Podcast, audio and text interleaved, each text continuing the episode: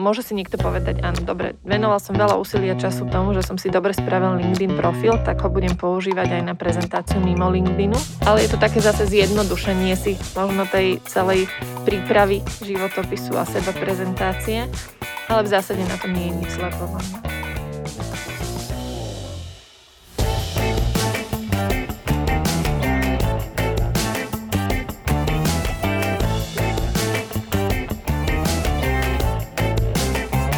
Počúvate Profesia v praxi. Zdravím všetkých, ja som Nikola Richterová. Dnes sa ideme rozprávať o životopisoch. Práve životopis je dokumentom, ktorému niekto venuje dlhé hodiny svojho času. Niekto ho napíše za 20 minút. My v profesii dlhodobo poukazujeme na to, že životopis je v našom pracovnom svete takým dôležitým marketingovým nástrojom. Je to skrátka dokument, ktorý nás má predať zamestnávateľovi ešte predtým, než sa, než sa s ním vôbec stretneme. O tom, ako na ako sa vlastne má napísať dobrý životopis, sa dnes budeme rozprávať s Katarínou Vankovou, ktorá je odborníčkou, ktorá sa vlastne personálnemu manažmentu venuje viac ako 20 rokov. Dobrý deň. Dobrý deň, ďakujem pekne za pozvanie. Ešte teda skôr, ako sa dostaneme k obsahu, že mhm. čo má byť v tomto dokumente, čo tam máme spomenúť a možno, že čo tam nemáme spomenúť. Mala som teda taký plán zamyslieť sa nad tým, že ako vlastne vznikol životopis. Zamýšľali ste sa niekedy nad tým aj, ty, aj vy, že, že v podstate čo bolo to, kedy ľudia začali písať takéto veci a že prečo? Priznám sa, že nie, ale v rámci toho, že sme si trošku hovorili, že o čom sa dnes budeme baviť, tak som trošku siahla po Google a, a teda sama som bola prekvapená, čo som tam našla. A síce, že prvý životopis, alebo čo sa považuje za prvý životopis, e, pochádza už z roku 1482 a napísal ho Leonardo da Vinci. A bolo to vlastne v čase, keď ešte nebol slavný a uchádzal sa o zamestnanie v Miláne tak popísal vlastne nejaké svoje vlastnosti a schopnosti, dokonca popísal nejakých 11 návrhov, čo by zlepšil v Miláne počas vojny alebo počas mierového stavu. A aj na základe toho naozaj tú prácu dostal a potom v Miláne pôsobil 17 rokov, tuším. Predpokladám, že asi od toho životopisu, ktorý teda mal napísaný Leonardo, Leonardo da Vinci a teda ten životopis, ktorý teda dnes sa nachádza, majú ho v rukách personalisti, že sú tam rôzne rozdiely. Vieme si možno aj povedať, že ako sa tie životopisy menili, že mhm. čo tam možno, že ľudia písali 30 rokov dozadu a dnes to už určite nevidíme? Mm. Určite áno. O, tie životopisy najprv neboli štrukturované, skôr to bol taký ten beletríny typ životopisu, že človek písal o sebe, ako sa volá, odkiaľ pochádza, čo robia jeho rodičia. Niekedy sa tam dokonca písali také osobné veci typu mm, vierovýznanie, ja neviem, pomery rodinné, celé majetkové a podobne, čo teda dnes sa už e, vôbec neuvádza. A e, toto sa samozrejme vyvíjalo a tá štruktúra životopisov začala možno až niekedy v nejakých 80. rokoch, myslím, eh, minulého storočia. Takže samozrejme aj toto má svoj vývoj. My vlastne sa životopisom venujeme aj kvôli tomu, že na profesii sme zverejnili nové formy životopisu, mm-hmm. takže keď niekto určite má záujem uh, si vytvoriť moderný životopis, ktorý teda personalista uh, bude považovať za dobrý, určite odporúčame teda využiť práve nové CV formy.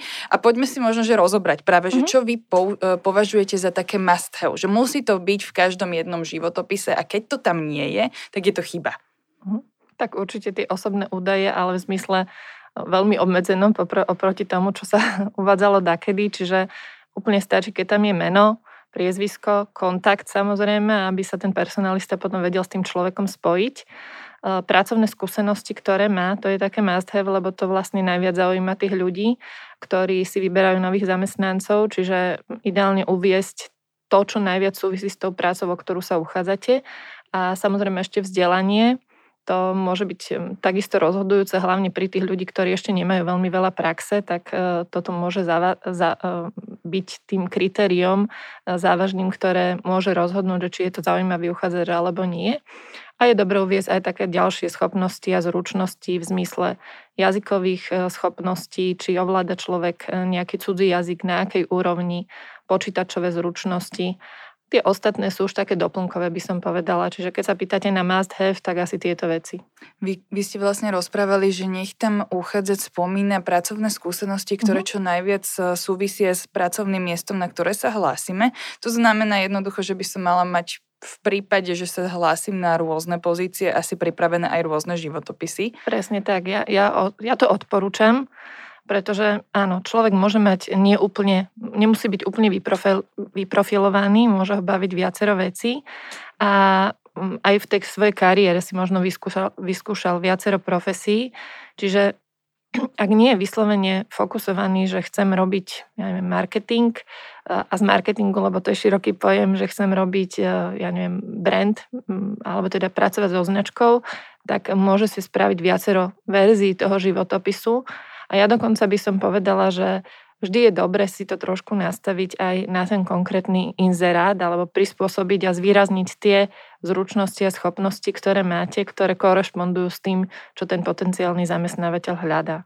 Práve ešte v súvislosti s týmto sa aj spýtam, že teda mám napríklad dva životopisy, jedna, jeden teda budem e, posielať do firmy, kde sa hlásim na administratívneho mm-hmm. pracovníka a teraz si dajme úplne taký teda uh, opozitum, že druhý budem posielať do firmy, kde sa budem hlásiť na čašníka.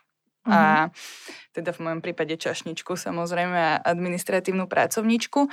Sú teda je, odporúčate mi možno, že niektoré pracovné skúsenosti v tom životopise vôbec jednom alebo druhom vôbec nespomenúť? Ja sa na to pýtam hlavne z toho dôvodu, že niekedy sa riešia tie medzery mm-hmm. časové, že keď som možno, že nemala prácu alebo niečo. Keď do jednoho životopisu nespomeniem možno, že nejakú jednu moju pracovnú pozíciu, nebudú tým pádom tí personalisti pozerať na to, že čo som robila medzi tým? Tak myslím si, že väčšinu na to personalisti pozerajú, že keď sú tam tie medzery, tak, tak logicky príde tá otázka, že čo sa dialo v tom čase. Čiže tie možnosti sú rôzne. Naozaj, že človek môže byť buď naozaj bez práce, evidovaný na úrade práce, alebo si možno zámerne doprial nejaké voľno, že ja neviem, využil ho na cestovanie, na nejaký seba rozvoj a podobne alebo proste nemal šťastie na, na tú správnu prácu a viackrát možno bol krátkodobo zamestnaný. Ja odporúčam tie medzery tam vyplniť a závisí teraz, nedá sa to generalizovať podľa mňa, čiže závisí od toho, že aká dlhá tá medzera bola.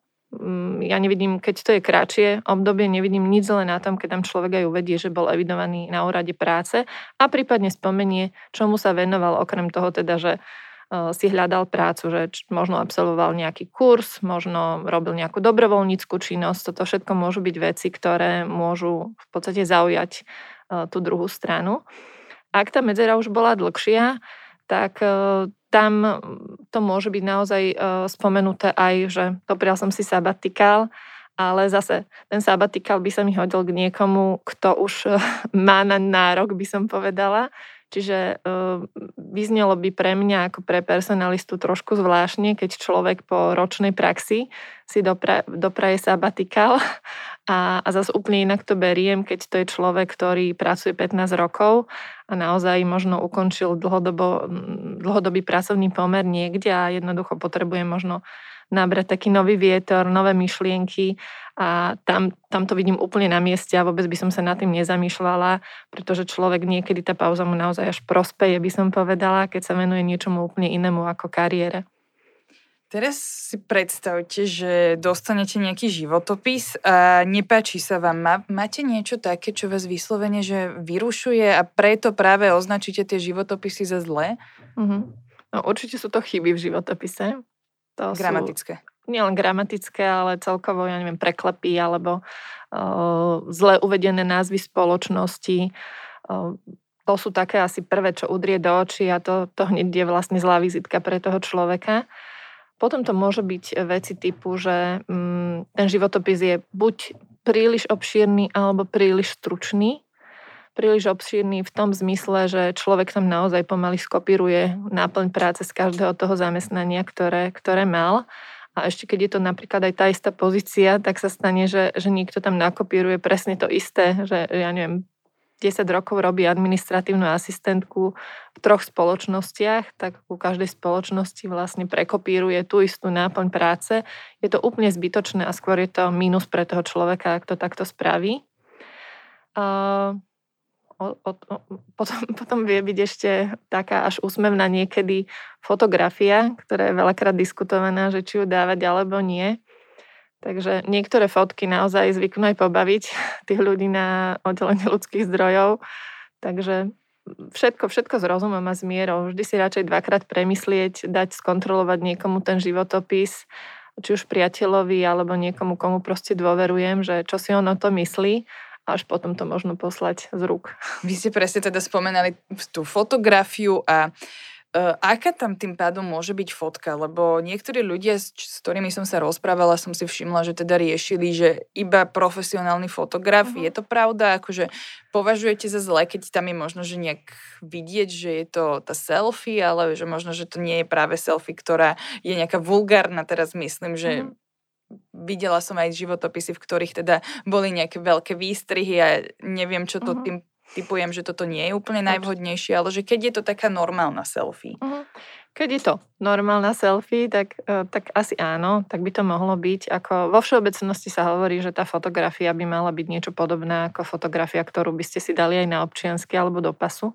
Čiže mm, mala by vzbudzovať taký ten príjemný dojem na druhej strane, čiže keď sa ten človek cíti treba na tej selfie dobre a nemá tam nejaké rušivé pozadie, čiže skôr nejaký, nejaké jednofarebné pozadie, že tam nevidno nejakých ďalších ľudí, že je to vyslovene fotka tej tváre a nemusí to byť celá postava alebo niečo podobné, že sa odfotím v zrkadle, tak, tak si myslím, že je to OK, aj keď to nie je od profesionálneho fotografa. Keď ste hovorili, že nie sú tam aj ďalší ľudia, stretávate sa teda s tým, že Určite, sú áno. skupiny ľudí na... Väčšinou pri mladších ľuďoch, ktorí ešte nemajú toľko skúseností, tak toto býva taká jedna z chýb, ktoré, ktoré spravia, že, že jednoducho kočka alebo mladý muž sa cíti dobre, že v partii kamarátov aj vyzerá sympaticky a tak, ale vlastne nie je to na mieste. Teraz ešte uh, životopis. Niektorí ľudia považujú tento dokument za taký ten odborný, tým pádom uh-huh. často aj práve používajú možno, že taký ten formálnejší jazyk. Uh-huh. A práve aj pri tom popise uh, pracovných pozícií sa stretávame s tým, že niektorí ľudia vyslovene až opisujú to, čo majú vlastne presne v pracovnej zmluve. Uh-huh. Je to na mieste, alebo je podľa vás v poriadku, keď sa používa v životopise hovorová uvoľnená reč? Ja by som to rozdelila na dve časti. Ako, nemyslím si, že je úplne v poriadku, keď ten človek úplne pre, prekopíruje ten, tú náplň práce. Hneď to evokuje ten, ten pocit na druhej strane, že veľa roboty si s tým nedal, proste skopíroval niečo, čo za neho pripravil niekto iný a dal to tam. Čím nechcem povedať, že ten formálny jazyk nie je ten, ktorý sa hodí, ale tiež by som to rozlišila pozíciu od pozície a možno branžu od branže, že závisí, že o akú pozíciu, v akej spoločnosti sa ten človek uchádza. Čím viac je to niečo viac kreatívne alebo také, asi kreatívne je to najlepšie slovo, tak, tak si môže, byť, e, môže dovoliť byť kreatívnejší v tom životopise aj ten človek sám, či už čo sa týka formy alebo čo sa týka použitého jazyka.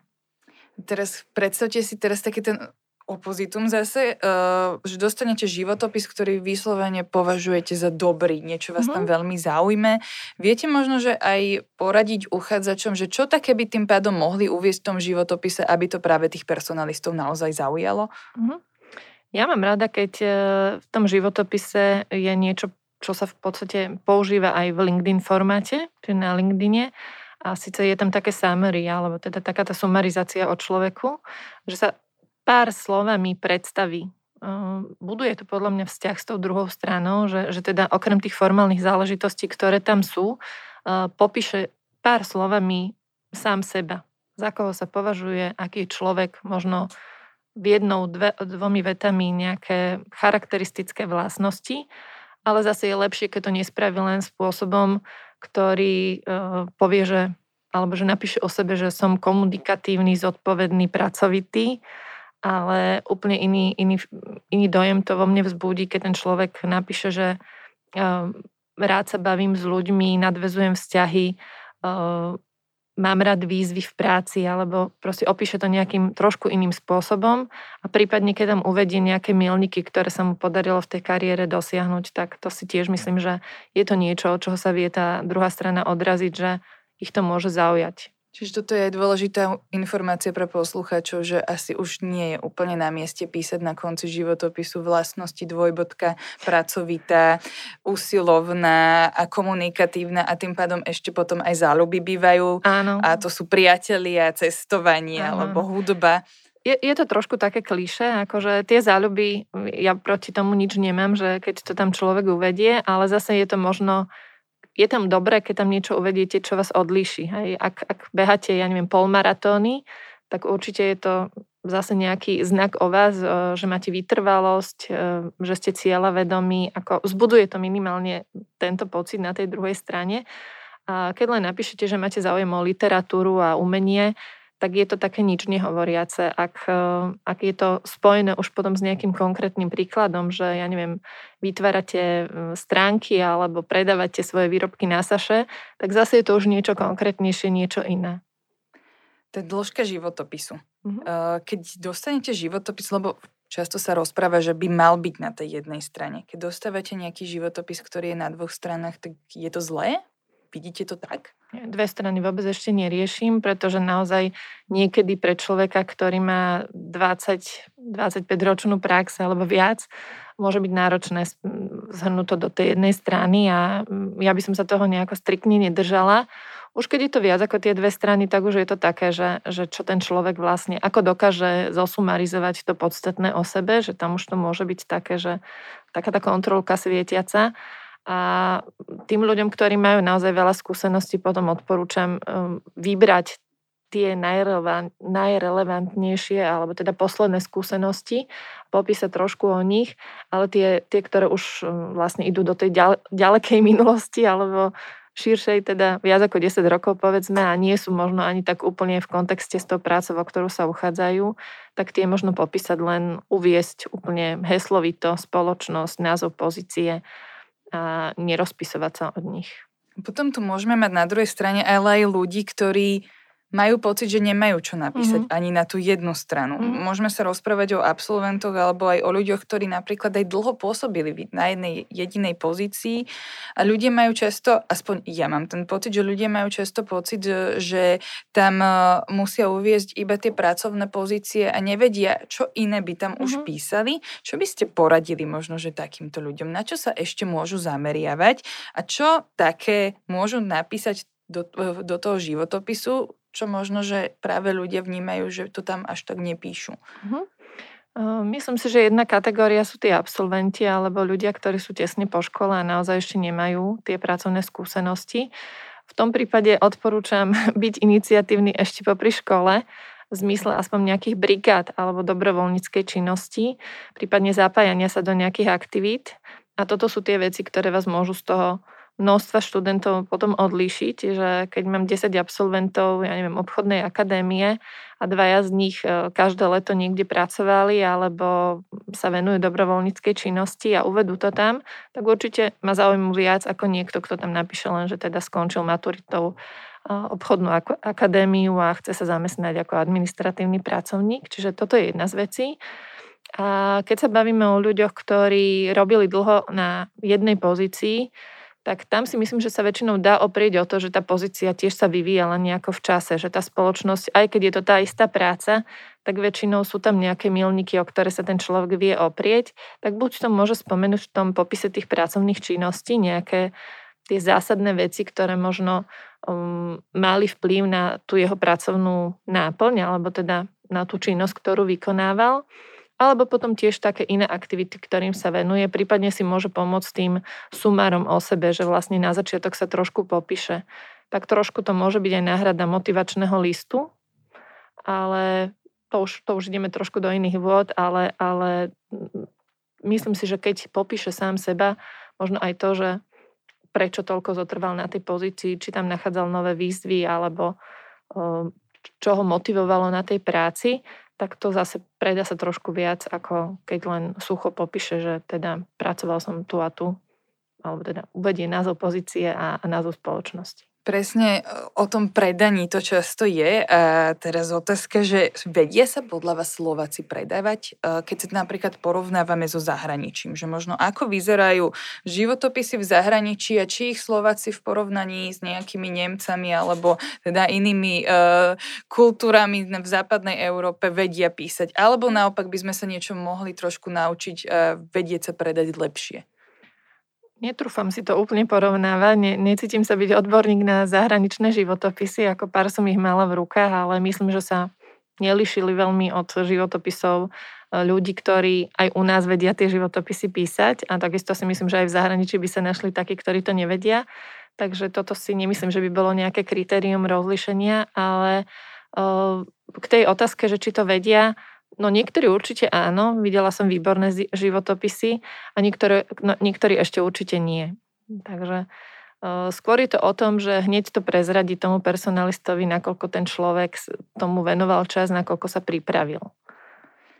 Keď e, sa už rozprávame o tom zahraničí, stretávame sa aj s tým, že niektorí teda uchádzači na Slovensku, hlavne teda v Bratislave, majú životopisy napísané v angličtine mm-hmm. a tým pádom ani nevidíme, že by mali nejakú slovenskú verziu je to v poriadku, keď uh, nie je v pracovnej ponuke vyslovene napísané, že, vyžadujú uh, teda CV v angličtine, že im to takto pošlem, alebo teda vy preferujete práve prepísať to aj do tej slovenčiny a mať dve verzie, alebo tri aj v iných jazykoch? Za mňa je to o tých verziách určite pretože jednoducho zase je to o tom, že hneď to navodí ten dojem, že do akej miery sa ten človek pripravil na tú konkrétnu ponuku, na tú konkrétnu spoločnosť. Ak je to spoločnosť, ktorá ten jazyk nevyžaduje a ja tam pošlem o, to, ten životopis, to sivičko, ktoré je v tom cudom jazyku, tak je to zase niečo, že nemôžem proste očakávať, že ten na druhej strane ten jazyk ovláda, ak to nie je jazyk tej spoločnosti napríklad.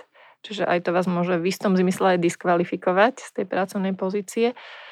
Za mňa sme na Slovensku, mal by, tam, mal by mať každý pripravený aj slovenskú verziu životopisu, hoci áno, napríklad tá angličtina alebo iný cudzí jazyk je veľakrát komunikačným jazykom, hlavne vo veľkých korporátoch, v medzinárodných firmách. Ako to je potom ešte s takým možno, že tým odlíšením sa od ostatných? Ja sa priznám, že tým, že robím v profesii, dostávam aj od svojich známych niekedy také otázky, že keď si píšu to CVčko, že kde majú dať meno, či je to striktne dané, že či má byť fotografia naľavo, napravo, v strede. Jednoducho dostávam aj takéto uh-huh. otázky vyslovene, kde sa má čo nachádzať, či sa má najskôr začínať so vzdelaním, či s tými pracovnými e, pozíciami, na ktorých e, sme teda pôsobili, alebo prípadne niečím úplne iným. Je toto dôležité? Myslím, že nie je to nejako striktne dané. Asi to, čo by, som, čo by ma prekvapilo, je, keby meno nebolo niekde v úvode, ale niekde na konci, tak asi, asi hneď, keď chytím ten dokument do ruky, tak toto je to, čo si všimnem, že o kom vlastne si idem čítať. Takže um, inak o tom, že kde je fotografia alebo podobne, asi taký štandard je, že je niekde v tom mm, záhlaví, alebo teda v tej vrchnej časti dokumentu, ale či na jednej alebo na druhej strane, to by som až tak neriešila. Vo všeobecnosti poviem, že čím viac je to formálna inštitúcia, tak tým ten životopis očakávam formálnejší a čím viac je to niečo, čo mm, nevyžaduje až takú formalitu, kde ja si predstavím možno bankové prostredie, niektoré pozície alebo štátna správa, tam je tá formalita podľa mňa na mieste a malo by to mať možno nejakú takú štruktúru, ktorú, ktorá je bežná, by som povedala. A, ale tým, čím, je, čím viac je to pozícia, kde je to um, uvoľnenejšie, alebo teda, že nie je tam taká tá uh, procesná orientácia, uh, možno to nie je správny výraz, ale nie je tam taká tá štrukturovanosť vyžadovaná, tak si môže, byť človek, uh, môže človek dovoliť byť aj menej štrukturovaný v tom životopise. Čím nechcem ale, ale povedať, že úplne sa tam akože kreatívne vyžiť, ak to teda nie je vyslovene požadované, čo môže byť takisto pri niektorých kreatívnych pozíciách, tak si myslím, že ešte keď ste sa pýtali napríklad na tú chronológiu, tak uvádzať tie zamestnania alebo tie, to vzdelanie od tých najaktuálnejších vecí po tie minulé. Ako, čiže mm-hmm že dôležitejšie je, uh-huh. kde som pracovala naposledy, Áno, nie to, tak. kde som bola pred 15 rokmi. Presne tak. Keď sa presne rozprávame o tom, že ako sa treba predať, ako sa treba dobre odprezentovať, tak v podstate teraz vidíme stále viac odporúčaní na to, aby si človek vytvoril aj profil na LinkedIne. Aj mm-hmm. vy mhm. ste ho tu spomínali. My sme už tiež nahrávali podcast aj na túto tému s Mikim Plichtom, ktorý hovoril ako na to. Mm-hmm.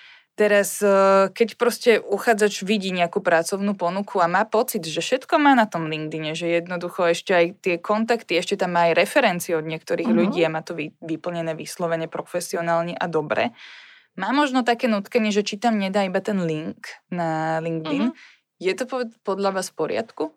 Za mňa áno. Keď je to dobre správený profil, v podstate LinkedIn umožňuje aj tú funkciu vlast, transformácie tej online verzie do PDF verzie.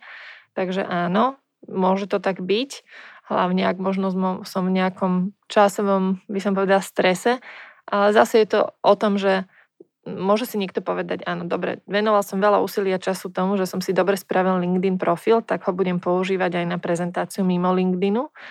A, ale je to také zase zjednodušenie si možno tej, tej um, celej prípravy životopisu a seba prezentácie. Ale v zásade na tom nie je nič zlé, podľa mňa.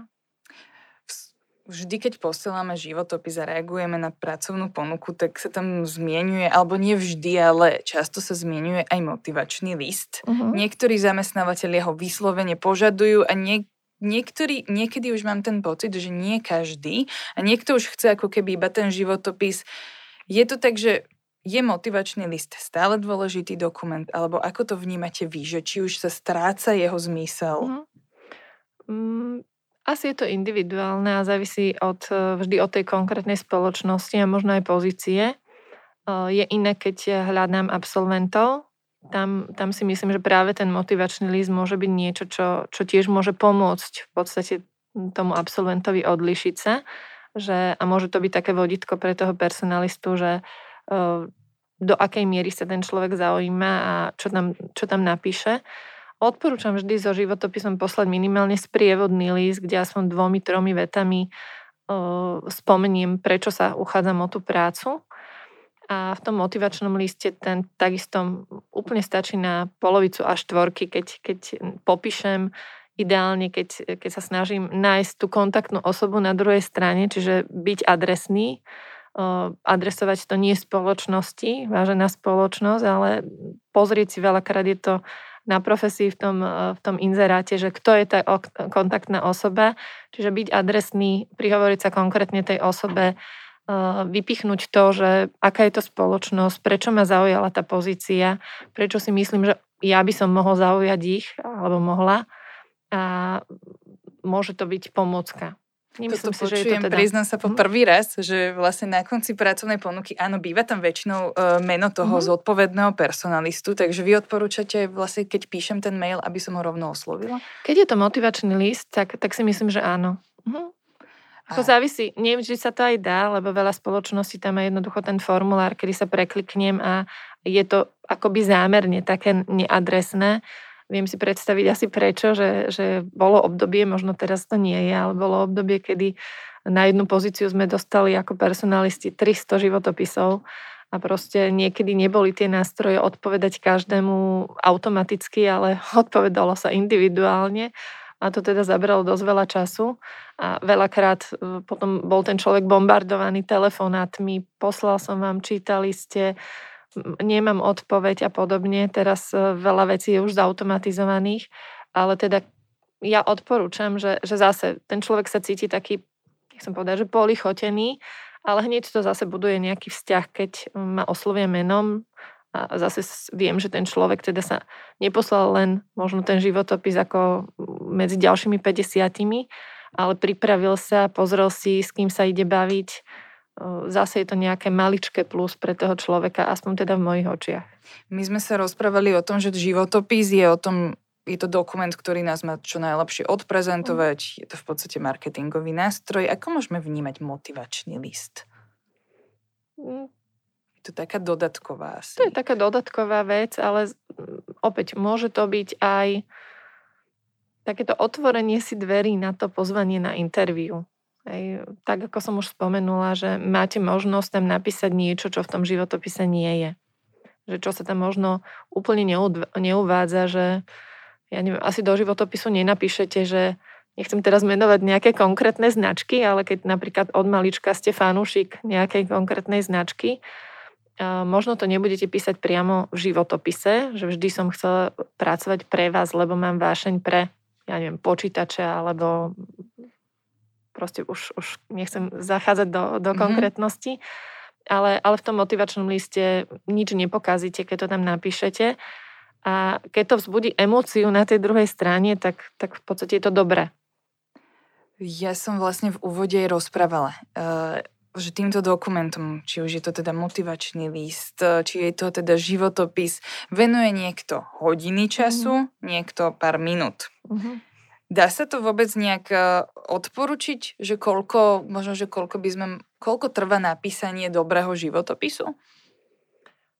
Toto, toto, toto neviem úplne povedať, že koľko to trvá, ale odhadovala by som, že hodinu a viac. Dnes už je veľa online formátov, kde, ktoré mi vedie pomôcť napísať ten životopis, čiže nemusím sa nejako veľmi trápiť so štruktúrou, s tým, čo tam mám napísať, ako to má vyzerať a podobne. V podstate aj ste spomínali, aj profesia teraz eh, má nové formáty, aj som si pozrela, sú pekné, sú zaujímavé. Ďakujeme, plus že sme tam, prešli. plus je tam také vodítko, že vlastne je to vla, s pomôckami pre toho človeka, že som si všimla, že tam úplne popisujete, že sem uvedte toto, toto naopak radšej neuvádzajte.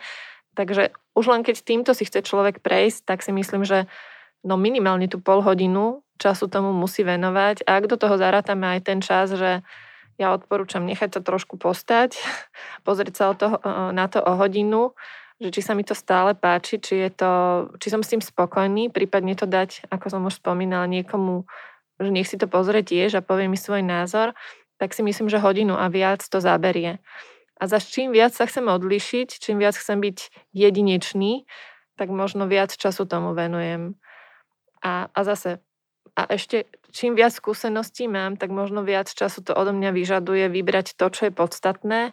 A keď sme spomínali aj to, že veľakrát je, je dobré ten e, životopis prispôsobiť konkrétnej ponuke, čiže nemať len jednu verziu životopisu, ale upraviť to podľa toho, o akú konkrétnu pozíciu sa uchádzam, tak si myslím, že to zabere viac ako hodinu času.